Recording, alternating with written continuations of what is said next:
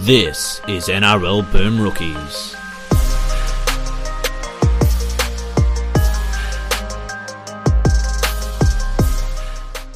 Hello everyone and welcome to an episode of Boom Rookies presented by E S P N. I am Matt Bungard and with me today, Nick Campton. Hello. How often do you get a second chance at a first impression? Uh, not often. So for uh, for people who aren't aware, which is all of you, uh, I inadvertently recorded the show yesterday through the microphone in the laptop rather than our expensive shiny microphones, and then wondered why it sounded like absolute shit when I was editing it. So uh, we said, fuck it, we'll do it again tomorrow. We were all juiced out yesterday afternoon after doing all this once with the, we'll just give it twenty-four hours, come back, do it again. Nothing has been lost. We'll probably be better for the training run, to be honest, Nick. Yeah, like I did... I did recall thinking halfway through the show that maybe this is not our best work. I also thought that. Um, and I wonder now if there's one crazed fan out there who managed to listen to it in the ten minutes it was actually live. It wasn't even ten. It was probably about three. Yeah. I so don't the, think the, so. The, the, the lost tapes, if they ever come to light, perhaps perhaps that will. That well, will it'll be just be, it won't be anything good. It'll just be a worse and worse sounding version of this show, which is really, we're doing the opposite of Taylor's version. We're doing, there was a, there was we're doing at one Bungard's point, version. There was, we release everything, but much more shit.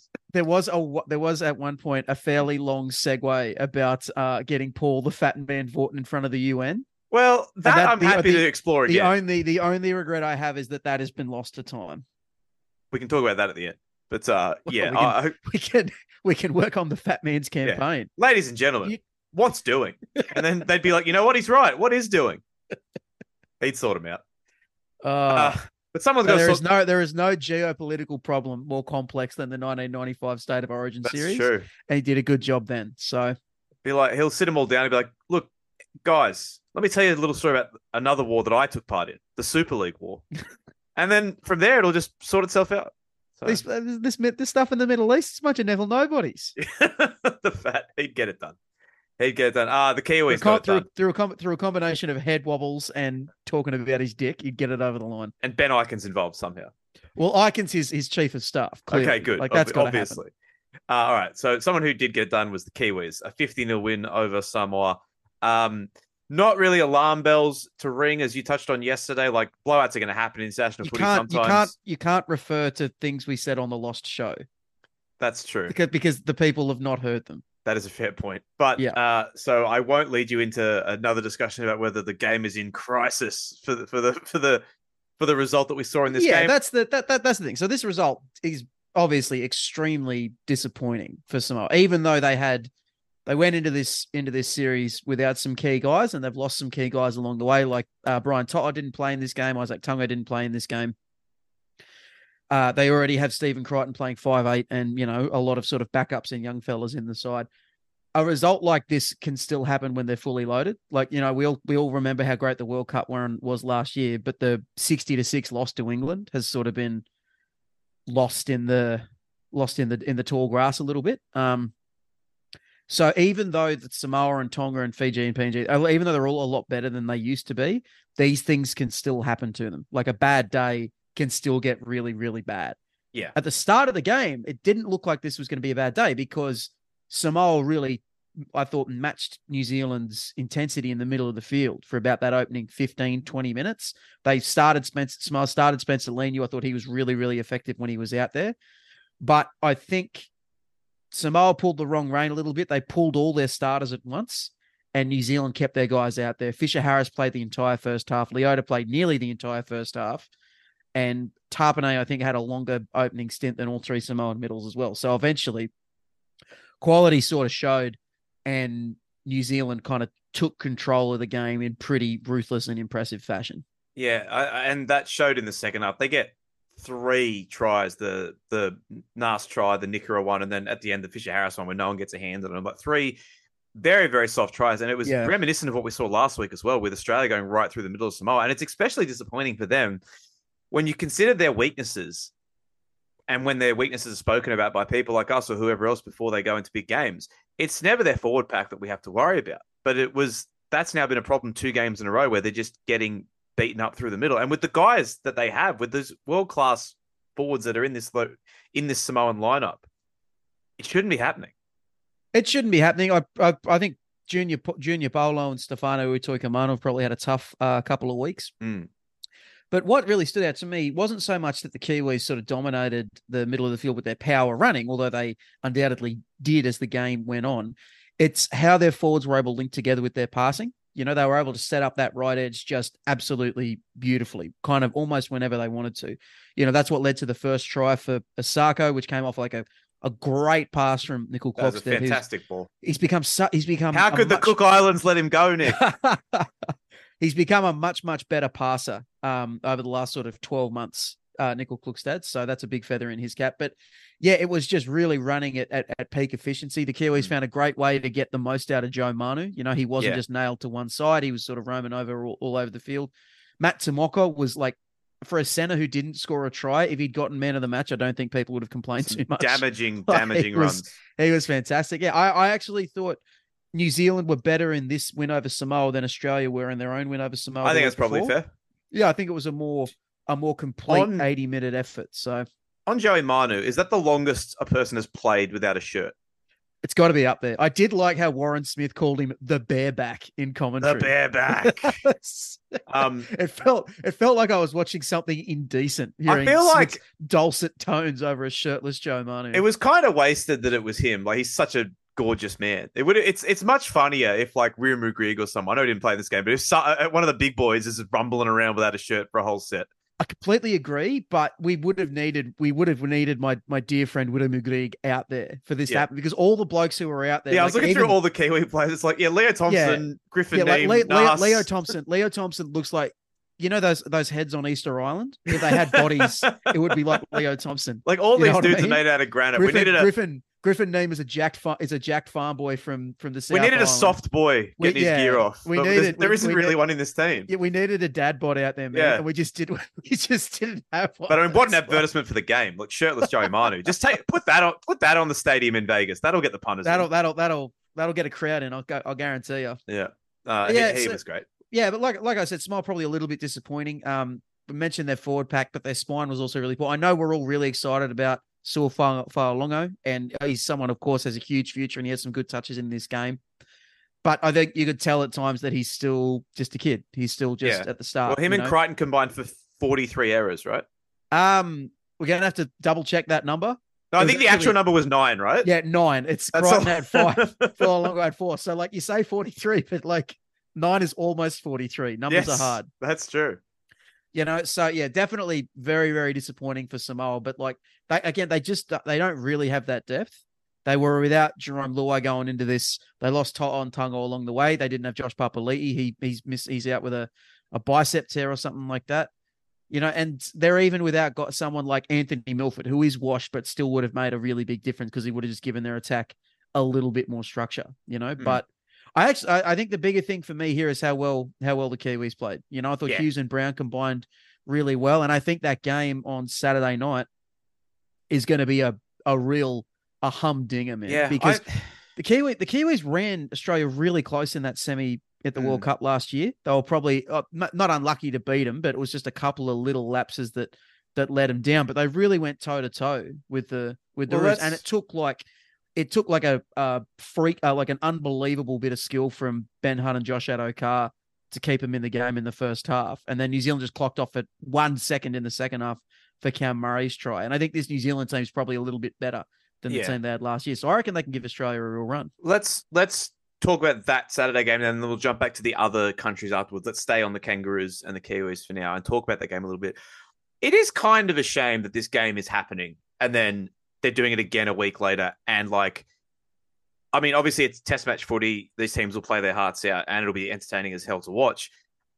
But like, it, it is kind of a weird situation that we're in where they play each other in this game. And no matter what happens, the trophy is on the line next week anyway. And I think that that's been shown with a couple of the team changes for the Australia. Jakey T starting, Tom Flegler's in, Val Holmes is in, and a few of those guys, like Payne Haas, Tino, Selwyn Cobo, all sitting this one out.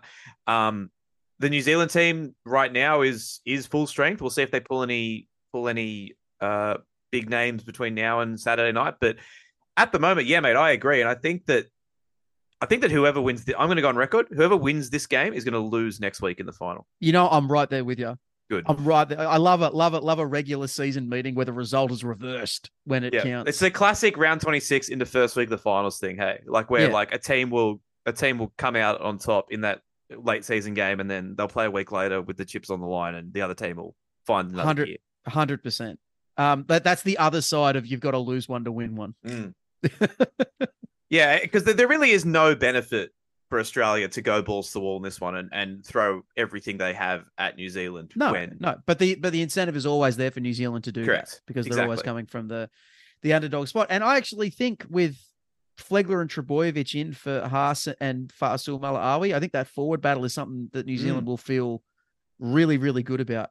Yeah, you know, it's not just it's not just that Leota and Fisher-Harris are really good players. I think they've they have a great tandem. They really know how to work together um, from their time at Penrith, and Tarpanay's just been out of this world for like two years now, you know, and while, you know, Trebojevic and Flegler, they're both origin caliber players. I think this is a very deserved test-to-boo for, for Tom Flegler.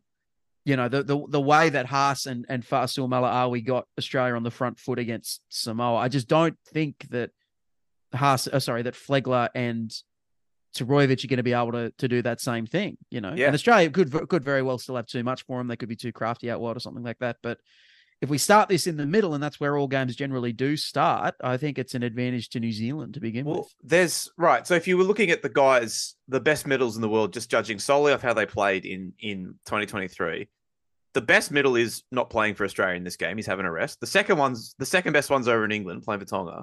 And then the next best three are probably the eight, ten, and thirteen for New Zealand in this game. You could you could definitely make that case. And I think I think Michael Maguire um really got the use of his bench right against Samoa. Like he's using Asafa Solomona as an impact guy, which Melbourne can't really afford to do, but that's probably where Asafa Solomona's talents really, really lie, you know? And then Neem and Thompson are more on spot duty. But he's not afraid to get big minutes out of his out of his studs, you know, out of his big ticket guys. And I think that's the, that's probably the best way to play it, you know? Yeah. I'm happy for uh handsome Nico, who is going to be getting his big chance in this game. Excited for him. A weird bench for Australia with both Harry Grant and Nico Hines on it. Um, there's an article on the N R L's website today where they talked a little about that and how they want to complement each other. I think it'll be exciting if we can get all those playmakers on the field for Australia at the same time. It, it it could be. It could turn them into like this many-headed playmaking monster, but it could also make them a little bit small. Mm. And I wouldn't want to be small against this Kiwi team. You definitely don't want to be small against the Kiwi team, as who, as we just said, do not have a soft boy among them. No, no, it's just yeah, it's all just like abs. It's all absolute rigs. You it's know, I don't like it. Can we bottom. get can we get Joe Vungener out there, where's, please? Where's Mark Tukey? Get him back. Tukey wasn't a Kiwi. He played for the Warriors. He counts. Ah, oh, come on. He's from Queensland. He's a proud Queenslander. Did he play? He did not play. Did he play Origin? Right? No, he's from. So Queensland, he's eligible. So he's eligible for New Zealand. He can still, still play. There's, there's still time. There's still time for the. There's Tukes still time resurgence. for Tukes. There is. Imagine um, a Mark Tukey Harker. Oof, you you wouldn't be able to contain it. I do um, want to wrap. I like. I know Samoa didn't really back it up on the field, but I thought the pre-match cultural challenges oh, awesome. start, I, two of the two of the best I've ever seen. Yeah, and Leniu and Asafa Solomona staring each other down. Just as, you love it. You gotta love a stare down. Gets. You gotta love. A oh, stare mate, it, it's oh, I. Doesn't matter how many times I see those those those sorts of things. Every time it gets my gets my blood pumping a little bit.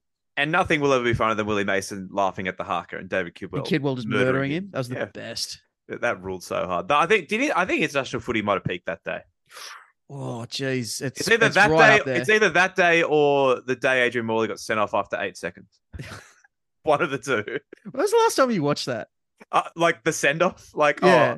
oh, uh, like last week. After I can't remember why. I think we talked. I, I can't remember why I pulled. I pulled it up, but I did. I did watch the red card again. I watch it. Oh, I watch it when I'm walking to the gym. Yeah, to, to get a pump on. No, oh man, it was funny. Um.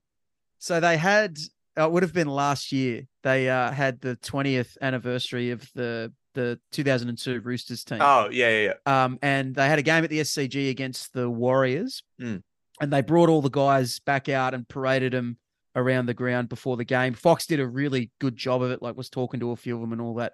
And Morley was there. And like, you know, I think he got, he went from the airport to the ground. Like it was a real close run thing. And it was the first time he'd been back in Australia in a really long time. And it was, it was, it was some sort of, it was, it was, I think it might've been Mother's Day, right? Might have, it was Mother's Day or it was Easter. It was some other event that was on. Um, so I was at a big family thing, right? And I'm and so I've got like a thousand, I got a thousand cousins, and some of them are quite young. And one of them, who's about eleven or twelve, has no idea who Adrian Morley is. Like, he's asking me, oh, who's that guy? Who's that guy? Who's that guy? And Morley came up and I was like, man, that's Adrian Morley. He's a fucking killer. And he was like, oh yeah, what did he do? And I was like, man, he used to like just absolutely destroy people. It was the best. Here's a, here's the, and I showed him the video of him coat hangering Robbie Kearns and get them getting sent off. And then I got in trouble from this cousin's parent for showing. Yeah. I mean, just a cousin Toby, one of the greats. I, like, yeah, I mean, yeah, Morley Morley had Morley had a lot of assets in his bag. There was also a time he needed Corey Hughes in the penis. I didn't like that. That Did wasn't, Corey that Hughes wasn't. have it coming? S- some are saying. As one of our as one of our most noted Bulldog haters. Mm, that's true. Were you, were, you maybe, were you maybe more on board with it than you're willing to admit? Well, possibly. Who's to say? uh, I did pull that up on YouTube, by the way, and every comment is saying, what a legend. People hate it. But you can't do that today. Corey Hughes was the O G Josh Reynolds. We, we used to be a real country. You, yeah, we used I, to build. Nick, I don't feel like there was a time where you were allowed to knee people in the penis in the middle of rugby league games. I don't think that was ever allowed, as far as I know. Well, you can't do it in Joe Biden's America. You That's all I know. You definitely can't. You absolutely can't. The game's gone soft. But yeah, every comment's like, what a legend. Oh, Corey Hughes. Uh, I, I, I, Josh Reynolds, uh, Corey Hughes walked so Josh Reynolds could run. Not it's that's it's not a bad comp. Was was so you obviously hated all the Hughes brothers because of your Bulldogs ties. The thing is, I didn't actually hate a lot of the players. I just hate the team and their fans. Like okay. I actually liked Brent Sherwin. I liked Brethan Nassar. I liked I liked Steve Price. I liked Sonny Bill. I liked most of their Hasm, Funganer. I liked most of their players, to be honest. I just yeah. hated growing up surrounded by Bulldogs fans when my team was shit and just got pelters for it. Every okay, day. So rank the Hughes brothers then. Um, there's four, right? There's three. Stephen, Corey, Corey Glenn, the other one. Stephen. Glenn, that's it. All right, I'll go. Corey had the best. Corey had the best career, right?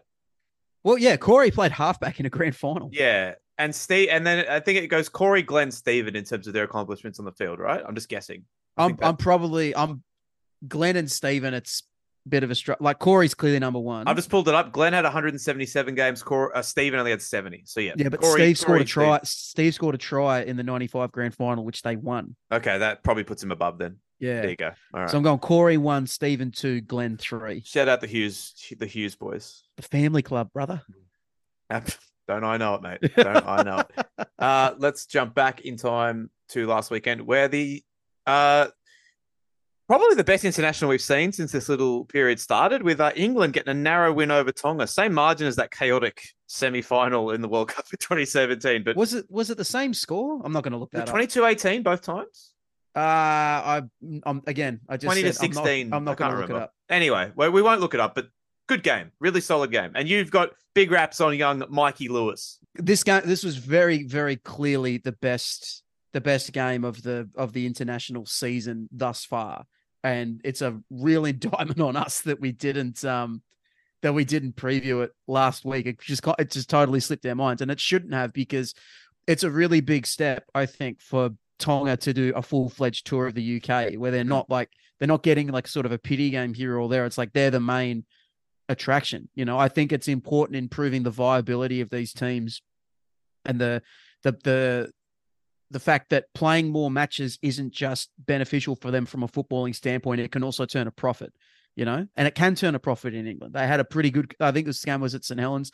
They had a pretty serious crowd up there, and it was a real belter as well. You know, I thought Tonga um, started really well, started really physical, but then England sort of matched that. And yeah, Mikey Lewis, he's a five eight from Hull K R. He's had a bit of a meteoric rise over the last couple of months. This was his test debut. Like, I don't watch as much Super League as I should, so a lot of the time I only see these guys in like the Challenge Cup final, the grand final, and if they play internationals. But I think Lewis is the goods. I'm a I was a real real fan of his. Future you know, Raider. Like, some well, I'd love I'd love it. it. Like, I've only seen the one game, but I'm pretty sold. Get him like, in. Yeah, like I'm pretty sold. Like if Canberra would have it to take up, if the Canberra can't get Jack Wellsby, which is still one of the absolute dreams, and Wellsby was really good in this one. I think he's England captain at twenty-two. It's a pretty fair rap.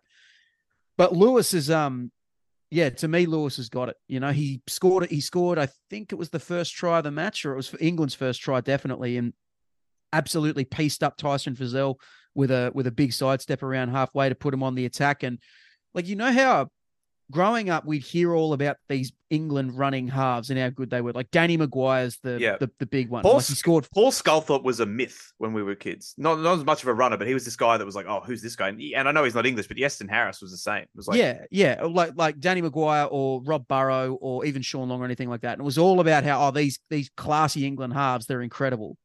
And then a lot of the time they'd play against Australia and they'd just be whack as hell. Like they just mm. would not be any good. They just wouldn't be able to. They'd be taking on a high caliber of team and they just they just sort of get exposed.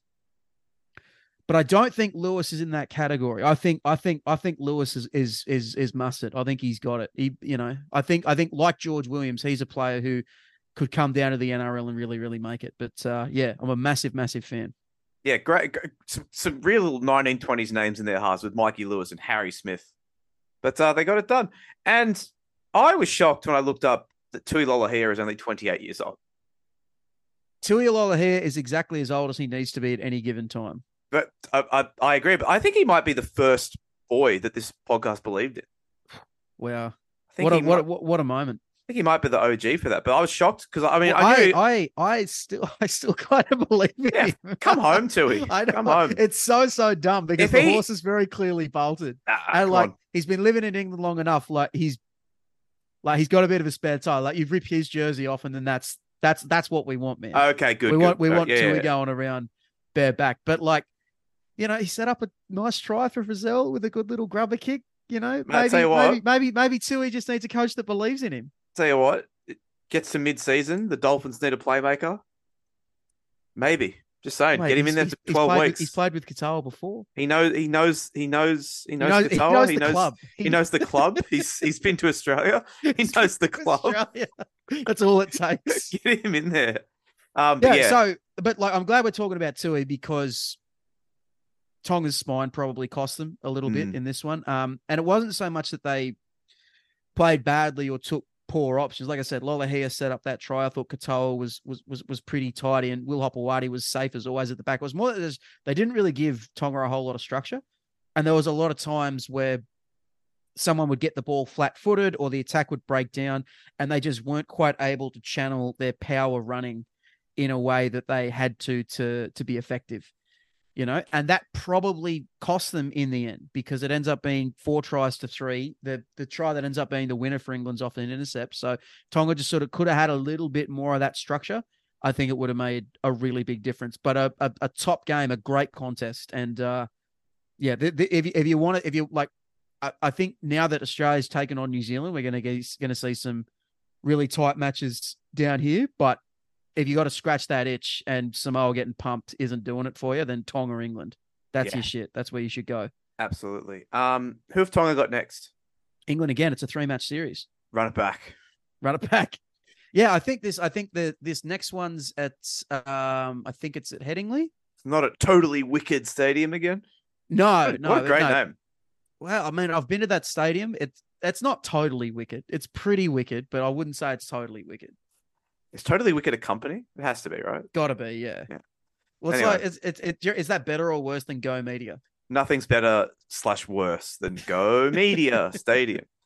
Oh, I always to- love that that inflection you put on it. That's Thank that's you. the good stuff. Uh, Totally Wicked is a vaping and e-cigarettes company. So, oh wow, I don't like that. Yeah, I didn't think you would.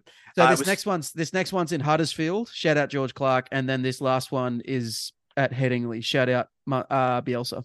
Yep. Thank you. Thank you for that shout out. I got my L U F C lager that you brought back with you from the World Cup last year, still proudly sitting on my shelf as a memento to the great man and myself. Yeah. Bielsa. So I, I went, to, it was after the, the World Cup semi last year. The, it was at Ellen, it was at Ellen Road, which is a hell of a stadium. It was a great, great night. And afterwards I went to the pub across the road, which is the big, the big Leeds hangout pub before big games. Ock. And I bought two cans of this Leeds lager or whatever. It's like the, I don't know if it's the official beer of the team, but it's like the official beer of the, the Peacock or whatever. And I brought them back. I, I, I brought two of them back and I went up to Bungard and I said, look, I brought these two cans back. You can have them both if you forgive the two cases that I owe you for various case bets that I lost over that year. and he only took one of them. Hang on, that's not what happened. You're, that is exactly what happened. I no, said, no, no, no, I'll give no, them no, both no. to you if you forgive the debt. And you said, what if I get one of them? And I said, we'll knock off one case. Ah, ah, no, no, that's not what happened. You said you can either have the case I owe you or you can have a mystery box. Oh, that's right, yeah. And I took the mystery box like a hero, and the mystery box was a can of Leeds Lager. Yeah, and I drank the other one. That's yes. right. Yep. How dare you defame me? Like, I didn't defame you. I just I, I made ne- an honest mistake. I would happily forgive a case for another can. I can't. I can't. I can't be expected to keep track of all my wheelings and dealings. That's true. I owe you one for the front row Friday though. We're gonna do yeah, that. Yeah, but I haven't. Gotta... But I haven't. I haven't pushed you for it. No, but I, because we've got a plan. We're gonna do question time and drink the case at some yeah, point. It's gonna be great. I go to America. It'll be fantastic. Um, and do they play anyone else, or are they just playing England and coming back? It's a three-match series. It's just three against okay. England and coming home. Cool. Uh, another really good game. Fiji. Their class and their really good players shining through at the end. I didn't think that they had the better of the Cook Islands for the most part in this game, but they just had those guys like Jareem Bulla, Suna Taruva, Micah Sevo. Like, those dudes are better than anyone that Cook Islands have, and I think that ended up being the difference. I mean, it was the difference with some of the tries we saw. All those guys, I just said, scored a try each, and Taruva gets the winner with a brilliant bit of pace and power to get over the line and get the ball down at the end. And uh, now Fiji will play the Kumbles twice in two weeks in the same situation that Australia and New Zealand find themselves in. Yeah, the Cook Islands did very well to rebound from last week's game against Papua New Guinea. I thought they were a lot more up for it than Fiji. Shout out to Cook Islands coach Carmichael Hunt. Got the boys, got coach the boys K. going. The real Coach, coach K. Coach K, Coach K. And um, yeah, I thought I think Fiji looked sloppy. I think they looked like they I think they thought they were going to go out there and just run over the top of them. But the Cook Islands just wouldn't go away. And it's like you said, in the end, it was individual pieces of brilliance from Fiji's, probably their four best players, Sevo, Bulla, Blake, Taruva. You know, in a couple of weeks the... since we got a try directly off a dropout, by the way. It was nice yeah. to nice to have that back in the mix again. Yeah, but the, the the four the four guys that scored for Fiji are their four their four best players. Rabalawa killed a man players. also. Bro, he was out for blood. It was so good. He was just screaming in off his wing, shoulder charging, whatever he could get those big shoulders of his on, you know? That's just a big man. That's a big great, loss. Great, great. Oh, man, I would not want to run into him in a dark alley. He'd shoulder charge the shit out of me. And you can't get put on report for that on the streets, bro. You can go to jail, but not if you can outrun the cops, which he probably can. But yeah, it, and so it was it was like small moments, like Taruva beating four blokes to score the winner, or Jareem Bulla sort of just drifting through off a really nice shift and going past the fullback untouched to score. It was more, it was more Fiji won this based on individual moments of brilliance. It was a real sort of get out of jail Mm. for them, because like I said, like the Cook Islands did a lot better than I thought. Ehsan Masters really never good stopped at believing. Strangely, he played well, so another, well. He's another dude that I'm like, man, in the right system with the right coach, there's a lot of talent there. Like, would, like, like, let, let, let's drill down. Would and you take a? It. Would you take a Masters Lolahia halves combination in Canberra? I, I would actually be stoked if Canberra signed Ehsan Masters and had him come off the bench to come okay. like to come off come off the bench to play second. No, Tui Lolahia, but also I'm getting there. Okay. Masters comes off the bench to play, to cover back row and and the centers, and Tui Lolahia plays fullback and five eight and Perfect. is captain. Perfect. Yeah.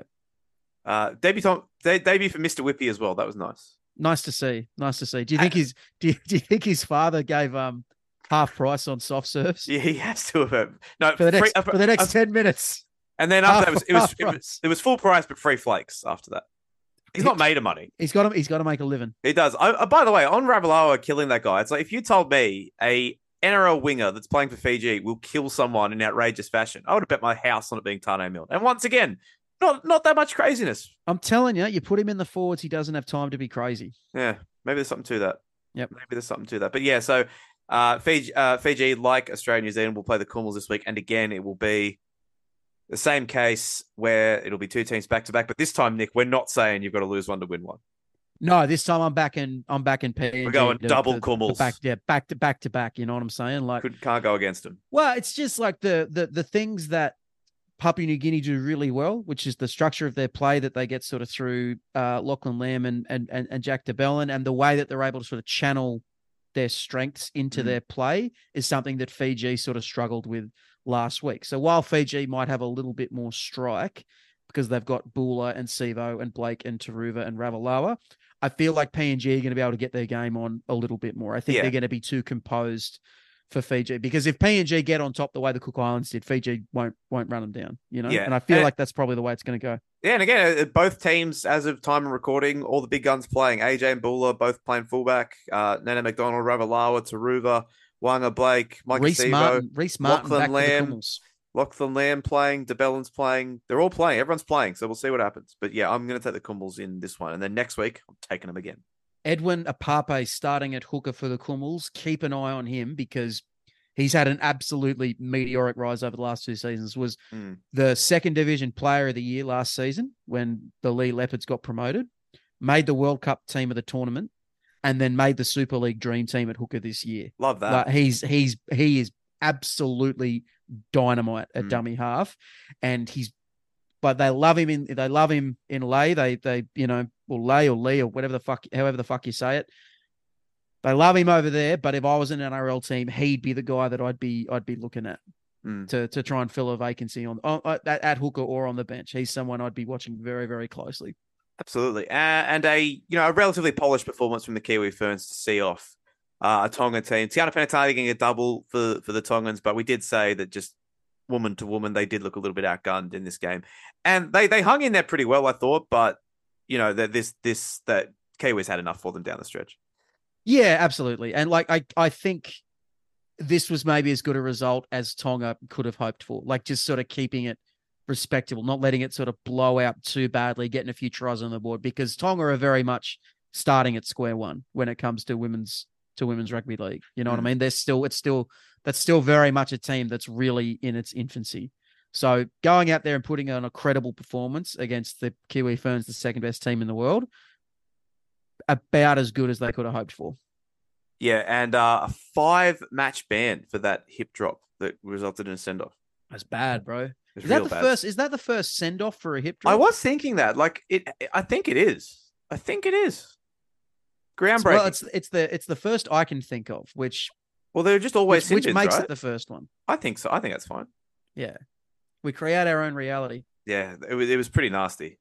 Oh, it was brutal, dude. But like um, you know, you got to take these things serious. That's the only way you get rid of them. That's true, and I do think that. I mean, people are waking up a little bit. I know that earlier in the year we had, like, I think the Jacob Preston one against South comes to mind, like where people mm. were like, "Oh, these are they're just what are they supposed to do? They're just t- making tackles." But you know, it's it they are really dangerous. We and- did we did get hip drop. Mania for we a while there, perhaps, but I feel but... like I feel like we're in a better spot for it now than we were before. Yeah, and I do I do kind of feel bad for her. I don't think that she was going out there to do anything maliciously. It's just not a way you can tackle anymore. No, well, it's like our it's like our with the shoulder charge, right? Yeah. Remember when the shoulder charge first got banned, and for like a season it was like all crazy, like yeah. bad shot, like it was when everyone was still getting used to it. But over time, instincts get retrained. That's true. And now, like, people still get penalized for shoulder charges, but it's nowhere near as common as it once was, yeah. you know? Yeah, that's true.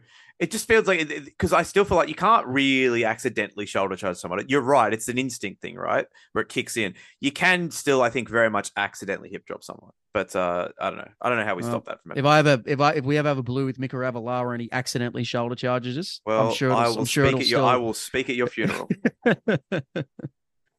Well, he ran it straight. And that was his big mistake. uh, and the Orchids, big win for them. They see off Cook Islands uh, in a pretty close game. The Cookies made a game but late doors, but big win for the Orchids. You talked last week about how important they are to rugby league and to and to the culture up there in P N G, and a, a great win for them. Yeah, it was good. Uh, Elsie, Elsie Albert got ruled out, and she's one of their big marquee players, so that makes the result all the more impressive. But getting a really good win like that on home soil is probably a very good step forward for For the Orchids. So, so big, big ups, big ups to them. And we didn't talk about uh, the Gillaroos yet. They will play this weekend once again against the Kiwis. So I don't really know what the structure is because they already played, but like this is the final for all intents and purposes, right? Like this, oh, well, we, we to, talked, we talked, or do the Kiwis have to win by a certain it. margin? I don't know. Uh, I don't think there's any sort of formal competition. We talked okay. about it last week. Like the women's one is very much a bit like we're just getting some games in. You say Just that, but on the N R L website, it says first and second under their names in the thing. So I don't know. Do you, I, g- given the draw that the N R L's put together on this, are you really trusting them? Nope, that's a very good point. No Caitlin Johnston, big out for Australia's forward pack, but they've got so much depth that it shan't matter that much. Uh, New Zealand were really game in that first in that first match between these two. They they made it a lot closer of an affair than you and I thought they would. But in that same way, we've talked a lot in the past, and how often have we seen like where a team that's red hot, a team that we both think is going to wipe the floor with someone, comes out not necessarily a little bit flat, but they leave a few points out there. They leave a little bit on, they leave a little bit on the field, and they come out in the next game and they absolutely blow someone off the park. And I think that that could be a scenario that we find ourselves in tomorrow night. Yeah, I, I think there's a chance that Australia probably worked a couple of kinks out in that first game against the Kiwi Ferns. And I, while, you know, they, the, the Kiwis did a lot better than I thought they were going to do, I do kind of agree with it. There's a chance that the Jewelers just to come out there and start just like absolutely wrecking shit. But conversely, I also wonder if, like, cause it's a bit of a funky team that, um, that Australia's gone and picked, you know, there's no Caitlin Johnson, as she said, she was sort of like their big muscle off the bench. And now the bench is Emma Tonegado, Emma Manzelman. So you've got a fullback and a hooker. And then the other two players are Yasmin Clydesdale, a back rower, and Kennedy Cherrington, a, a solid middle, but very much a defensive like more, specialist, much more, much more of a defensive player, you know? So maybe there's a chance that New Zealand can use a bit of their size and a bit of their power in the, in the middle of the field and try and overwhelm Australia as the game went on. Like, they didn't quite do that in the game a couple of weeks ago, but they did look better as the game went. They hmm. did sort of like work their way into it.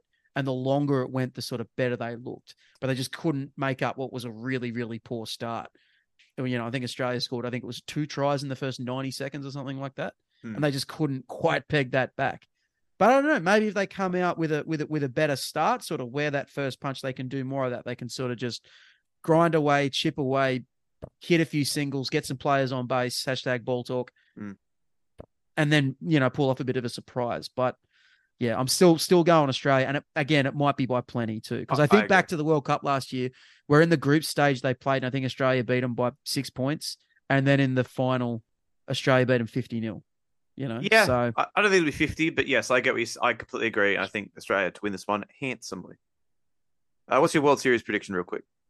Uh, let's go Rangers in six, but that's purely based on, I saw the Rangers play when I was in America, and it would be nice to see. Them. Well, it'd be nice to say that I saw them play the year they won oh, the World absolutely. Series. Absolutely. Absolutely. Simi Rendrandra trying the chip and chase. Oh, no, it's Simi Rendrandra. No, Rendrandra's away. Simi Rendrandra. Oh, this will be interesting. Oh, yes, it will, yes. Simi Rendrandra. Absolutely buried it. All right, the N R L may have stopped, but the, the transfer rumor mill keeps running, Nicholas. And the big one, the sh- surprising one that's really come out of nowhere, is that uh, Josh Addo-Carr could be heading elsewhere in Sydney in twenty in, in twenty twenty-four or beyond. Yes, this was an interesting one because it sort of popped up and then it's kind of just kept going a little bit. And is that mm. because it's a story with some legs? Or is it because Everyone it's has the no off content. season and nobody has anything else to write about? We don't know, but there are there do seem to be some whisperings that maybe mm. Canterbury are looking to move on Josh Addo-Carr, and that Parramatta and St George and West Tigers and Newcastle would all be very, very interested if he all was to come available. Have a forward or two that they could throw the Bulldogs' way, and the Bulldogs look as great as Addo-Carr is. And he's one of my favorite, probably my favorite Bulldog. I reckon him and him and Birdo probably. Oh, now that now that Corey Waddell is heading back to Manly, but uh, he what is what is the stance of the Waddlers on that move? Oh, we follow Corey, so we will just waddle on to Brookvale, so waddling all the waddling all the way, waddling all the way there. But uh, yeah, so it, it's a weird one, right? Because we've said for ages that the Bulldogs' biggest weakness is their forward pack, and whilst they do start like every team needs strike backs, they've just re-signed the big Wahash Shaker Crest. They've also re-signed Blake Wilson, who they've got pretty big raps on. And as great as Addo-Carr is, if you can get someone like Ryan Madison or one of the Saifidi brothers, or who would the Dragons throw up? I don't know.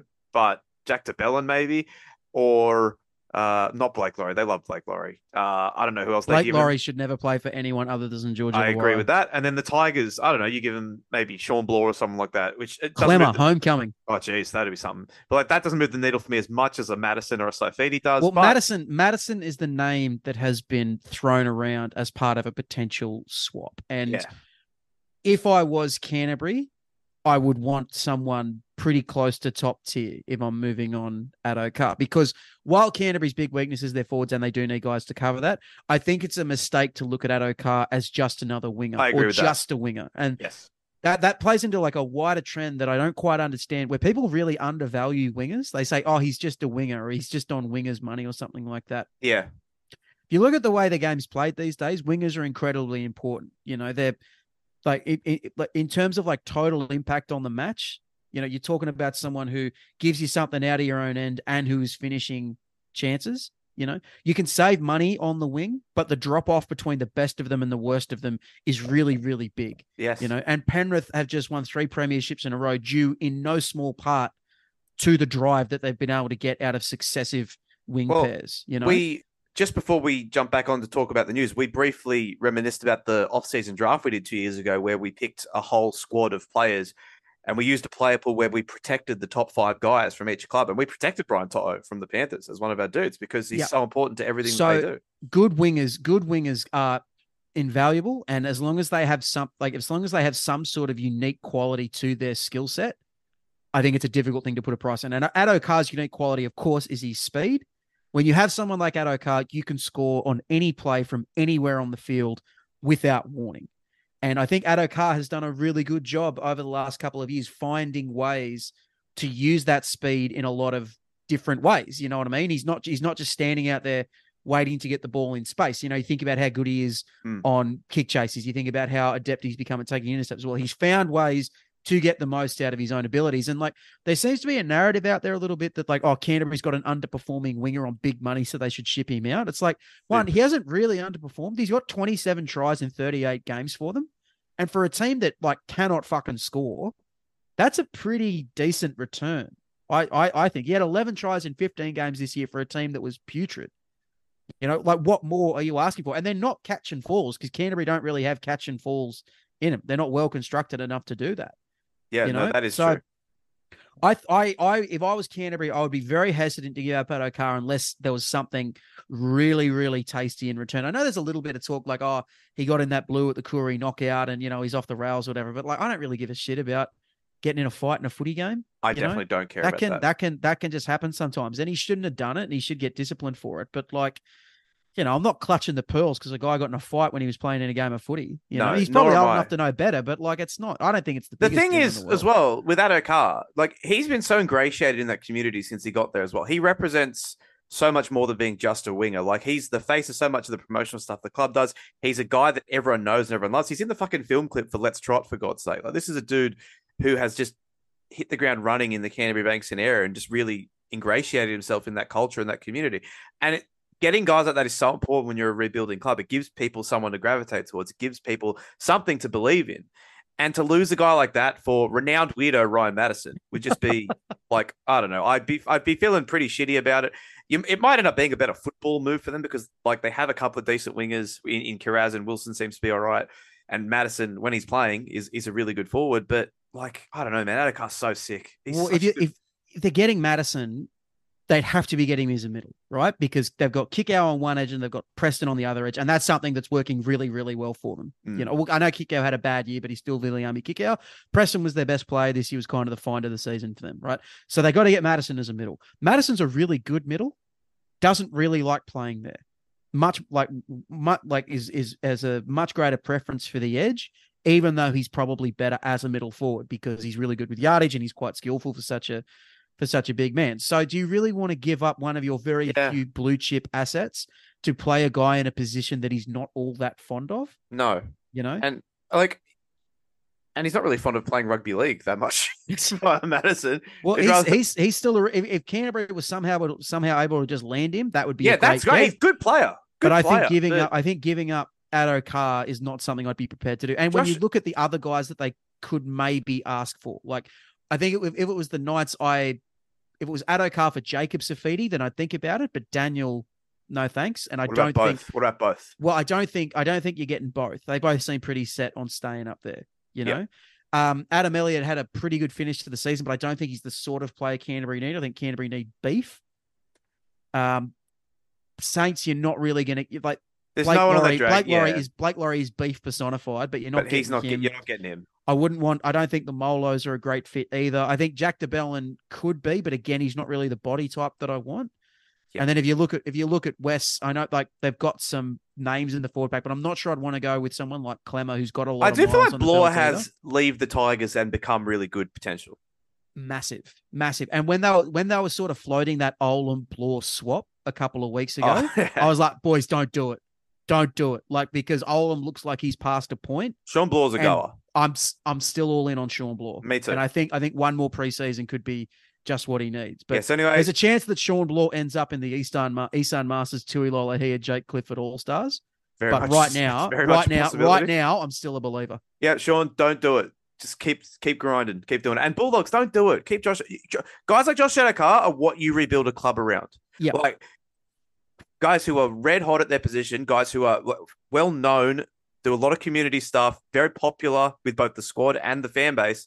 Those aren't guys you ship out. And if you, you've got to think about it, the knock-on it, effects of shipping someone. Yeah, yeah, exactly. What would it say about Canterbury if they they get Josh Addo-Carr almost at the height of his powers? In his last season at Melbourne, he scored twenty-three tries in twenty-two games.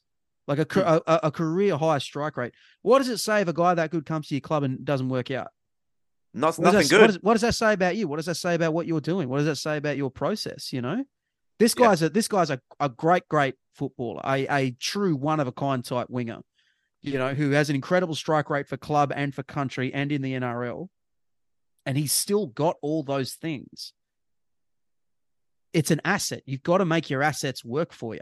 You do. You know, you, you can't just ship this guy out because you could get a slight upgrade in your forward pack. Like, sorry, not a slight, upgrade, a big upgrade be, in your forward be, pack. No, no, what I mean upgrade, by that but... is a, a, a, a slight upgrade in terms of the totality of the team, like yep. a downgrade at wing, an upgrade in the middle of the field, and maybe a, a net gain overall, but not a big one. And certainly not one that I think is worth the residual effects, especially the off-field effects.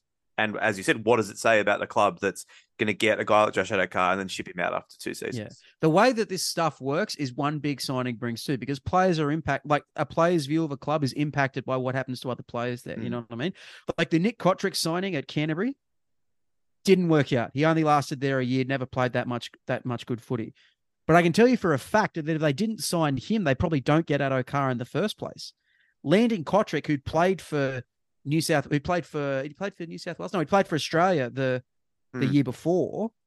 It made a it made a it made a big difference. Yeah, you know? It made a big difference. It was a, it was a it was an it was a name. It was a confirmed kill. It was a head on the mantle. That's and how it's it works. Tough being the first. And I know things have changed for Kotrick since, but it's tough being that first person over the wall. But if you're following someone, it's a whole lot easier. How One often have I can, how can often have I talked two. about how important Roy Satarsi is to the makeup of South Sydney as we know them today? Because he was the yeah. first. They used to sign over-the-hill dudes who were coming for a payday at the end of their career. And then they signed one of the best props in the world at his peak. And that was a big deal. And without him, I don't think you ever get the knock-on effects of signing guys like G I and Sam Burgess and all that stuff. It maybe never happens. Maybe none mm. of that ever happens. And Addo-Carr could be that transformative guy for the Dogs. So, yeah. Yeah, work work, work with what you work, work with what you got, Canterbury. Come on, get it together. Yeah, they have signed Josh Curran, though, which is, I think, a great sign. I think that's a good one for them, too, because I think they need... More, they don't need like I don't think they need big stat guys. They don't need people that fill the stat sheet. They need like a couple of impact players. They need some goers. That's they need they some need. goers, man. They need a bit of explosion about about their middle. He's a stuff happens think, guy. He's a stuff he happens guy. He's a stuff happens guy. He's not a big numbers guy. He's a big plays guy. And I think that's something that they need in the in in that middle rotation. They need to change things up a little bit. I don't know. Like, is, do you reckon he probably start at lock or something like that? I think so. But he's a got like again, stuff just happens around him. He makes big plays, he busts tackles, he breaks the line, he scores tries. Like, that's the kind of shit that they really, really lacked in the middle all of last year. They just looked so staid and predictable and slow, and just gives them a real energy boost. So I think it's a good fit. Yeah, a couple of other little signing news is so Phoenix Crossland re-signing with the Knights, well deserved. I think had a really, really strong finish to the season, and I think they have a genuine. They have a genuine dilemma now with their first choice number nine for next year, because Jaden yeah, Braley wasn't wasn't blowing the roof off my doors to any great extent. Wasn't before blowing he went the down. roof off your doors. Have you, we've done this exact bit before. Have it's we? A, it's yeah. It's a bit. It's an expression from around the N F L. Okay. It's an intentionally wrong idiom. Okay. Like when you say rocket surgery or something like that. Okay. Anyway, so he hadn't really pulled up any trees, and Phoenix Crossland came in and I think played quite well in the back half of the season. Couldn't you just say blew the doors off my roof, because conceivably a roof could have a door that leads up to it. You know what I mean? We have done this exact thing like a month ago. Look, we had this exact conversation. Anyway, yeah, Phoenix Crossland, one of the most one of the most improved players in the competition this year, became yeah. a much more effective player than honestly I ever thought he could be. Um, he's really keen to stay at dummy half. I don't think he wants to go back to that utility role.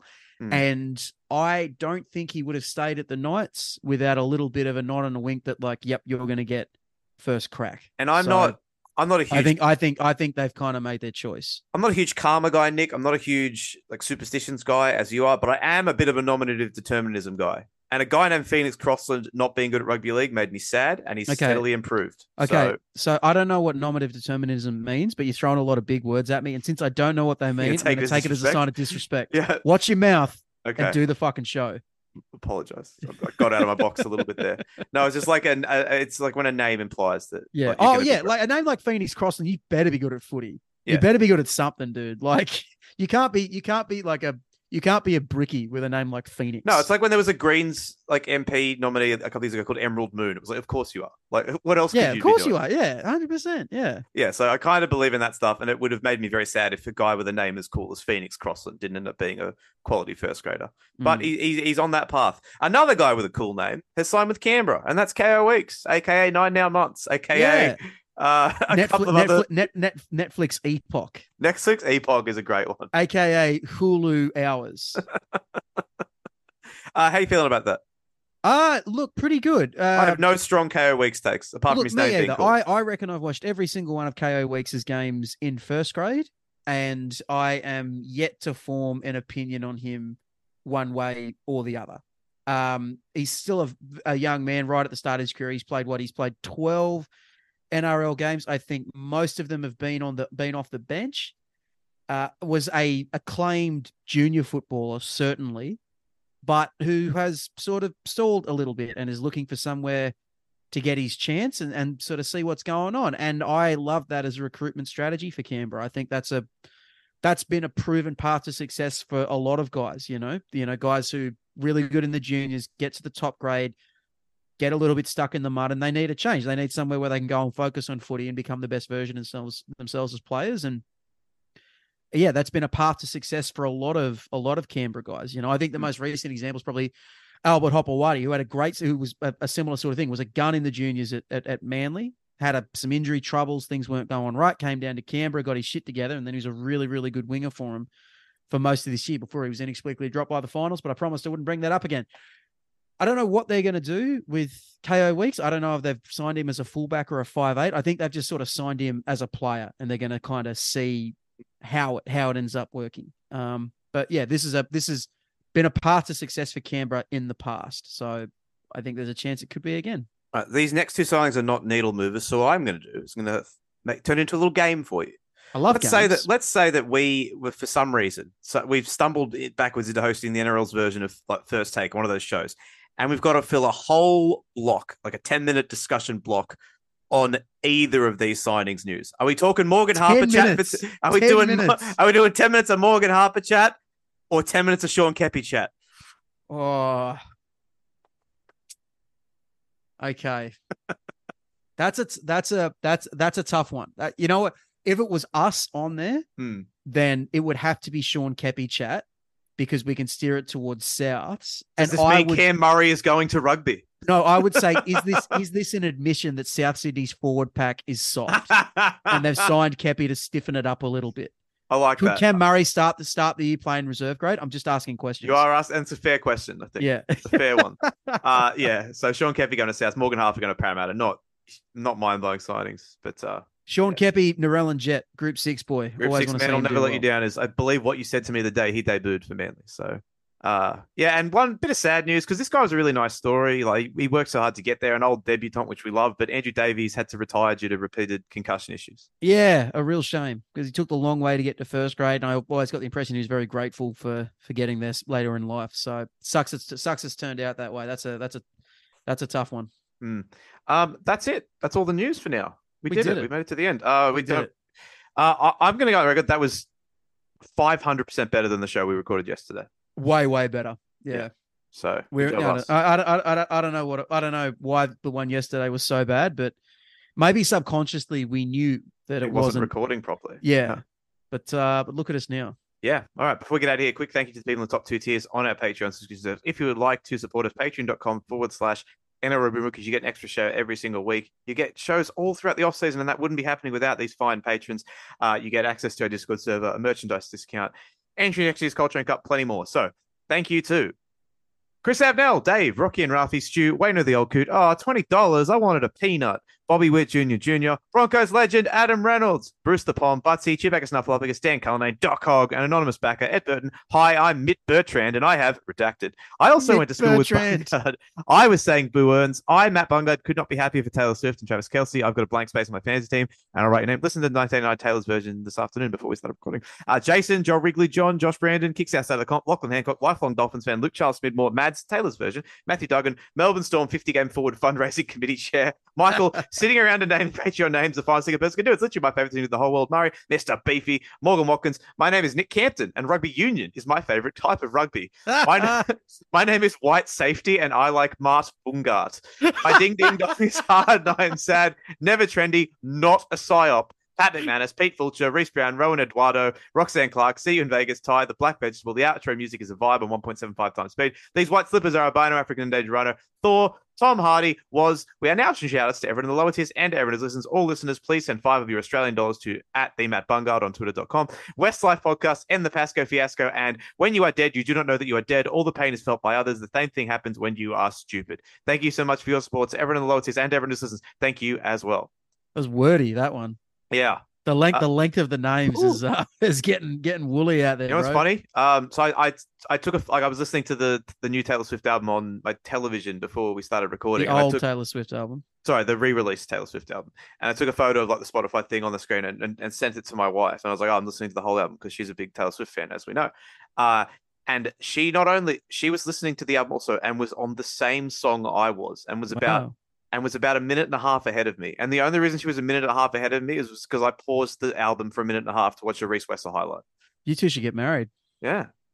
You'll never guess what Reese Wessel highlight it was, by the way. Was it him fanging the pass to Dylan Farrell for Dylan Farrell to score in Golden Point on the Bluey back in twenty ten? Uh, it was here. It was. You forgot the link up man, Sean Corrigan. Disrespectful. Sorry about that. Apologies to Sean Corrigan if he's listening. How forward was that pass from Reese Wessel? You know what? I don't think it was. I think it went backwards out of the hands, and our little friend Gravity carried it forward. If it was, so, if it was forward, they would have called it forward. That's true. They? The referees yeah. have never made a mistake, not once. As we know.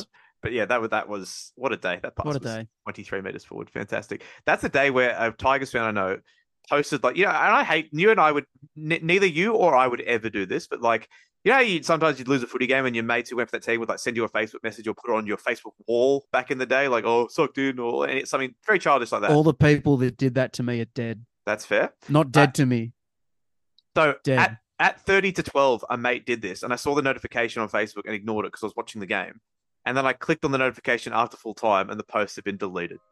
What a bitch. Yeah, exactly. Couldn't even stand by his own slander. Yeah, outrageous. All right. Say goodbye, Campo. Goodbye, Bertrand. That's goodbye from me.